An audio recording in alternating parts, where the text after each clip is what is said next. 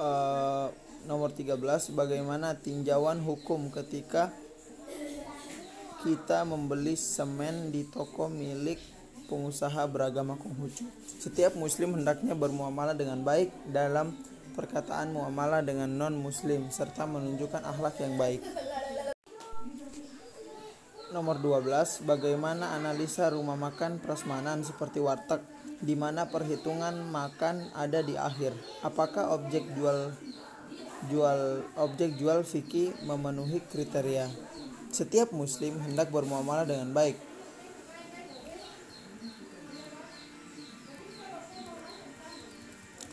Menurut fikih, muamalah sistem pembayaran pada transaksi jual beli dibedakan menjadi dua, yaitu secara langsung kontan atau secara cicil kredit.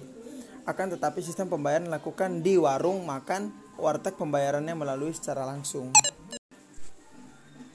Nomor sebelas, bagaimana membeli pulsa dengan mobile banking di mana ijab kabulnya dari tinjauan akadnya.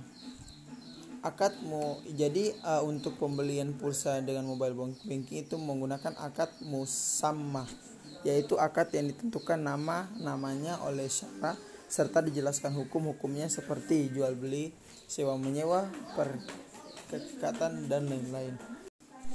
Nomor sepuluh, bagaimana analisa janji dan akad dalam transaksi bisnis pada e-commerce. Akad dalam transaksi jual beli online berbeda dengan akad secara langsung. Transaksi elektronik biasanya menggunakan akad secara tertulis. Nomor sepuluh, bagaimana analisa janji dan akad dalam transaksi bisnis pada e-commerce. Akad dalam transaksi jual beli online berbeda dengan akad secara langsung. Transaksi elektronik biasanya menggunakan akad secara tertulis. Nomor sembilan, contoh penerapan janji dalam bisnis dan keuangan menurut fatwa. Janji atau wa'at tidak hanya mengikat secara moral, akan tetapi mengikat secara hukum. A, untuk nomor delapan, bagaimana hukum transaksi? A. Prinsip dilarang bertransaksi.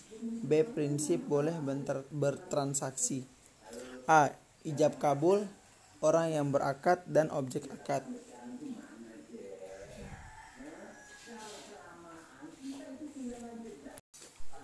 A. Untuk penjelasan nomor tujuh, eh, bagaimana ketentuan antara wa'ad dan muwa'ad.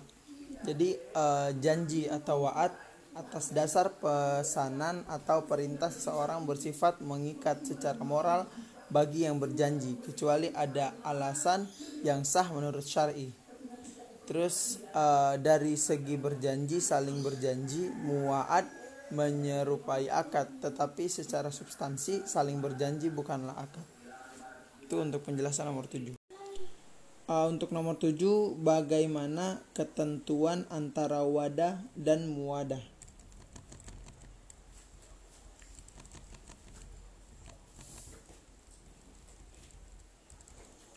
Uh, janji atau wadah atas dasar pesanan atau perintah seseorang bersifat mengikuti eh, bersifat mengikat secara moral bagi yang berjanji, kecuali ada alasan yang sah menurut syar'i.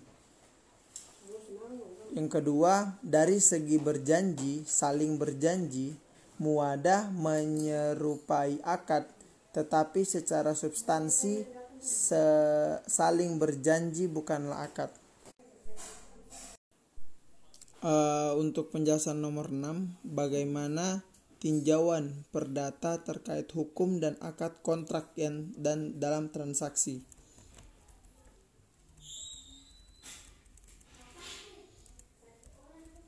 Salah satu prinsip utama dalam muamalah adalah prinsip kebebasan. Hal ini sesuai dengan petunjuk berdasarkan hadis tersebut, maka para ulama merumuskan kaidah penting yang menjadi acuan dalam pembentukan dan legalisasi berbagai akad yang dipraktekkan selama ini. Uh, untuk nomor empat, jelaskan pembagian tasarruf qauli ghairul aqdi.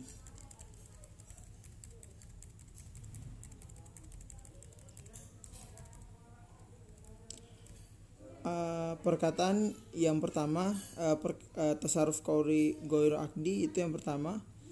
uh, perkataan yang berupa pernyataan, yaitu pengadaan suatu hak atau mencabut suatu hak.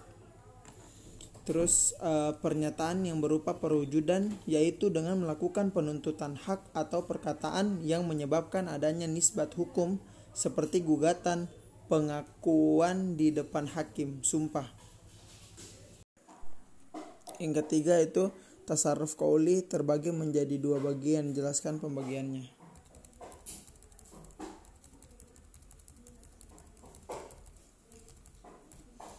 Tasarruf qauli uh, akdi adalah suatu yang dibentuk dari dua ucapan dua pihak yang saling bertalian, yaitu dengan mengucapkan ijab dan qabul yang dilakukan para pihak. Ini disebut dengan akad yang kemudian akan melahirkan suatu perikatan di antara mereka. Tasarruf qauli ghairu akdi merupakan perkataan yang tidak bersifat akad atau tidak ada ijab dan qabul. Perkataan ini ada yang berupa pertanyaan dan ada yang berupa perwujudan. Itu untuk penjelasan nomor tiga. Uh, nomor yang kedua yaitu penjelasan tasarruf dan pembagiannya. Uh, jadi untuk penjelasan tasarruf dan pembagiannya, yang pertama ada tasarruf fi'il atau perbuatan. Yang uh, tasarruf fi'il adalah usaha yang dilakukan manusia dari tenaga dan badannya, seperti pengelolaan tanah yang tandus. Yang kedua ada tasarruf qauli atau perkataan. Tasarruf qauli adalah usaha yang keluar dari lidah manusia. Tidak semua perkataan manusia digolongkan pada suatu akad. Ada juga perkataan yang bukan akad tetapi merupakan suatu perbuatan hukum. Itu untuk nomor kedua. Uh, di sini saya akan menjelaskan tentang uh, soal yang pertama, ya, perbedaan antara tasarruf janji dan akad. Uh, jadi uh, perbedaan antara tasarruf janji dan akad itu adalah uh, akad berasal dari uh, kata al-akdu, secara bahasa berarti ikatan, mengikat.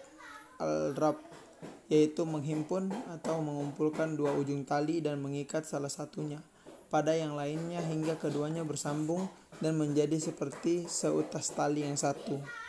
Sedangkan tasarruf adalah segala sesuatu perbuatan yang bersumber dari kehendak seseorang dan syarat penetapan atasnya se- sejumlah akibat hukum, hak, dan kewajiban. Iya, jadi gitu. Nomor satu.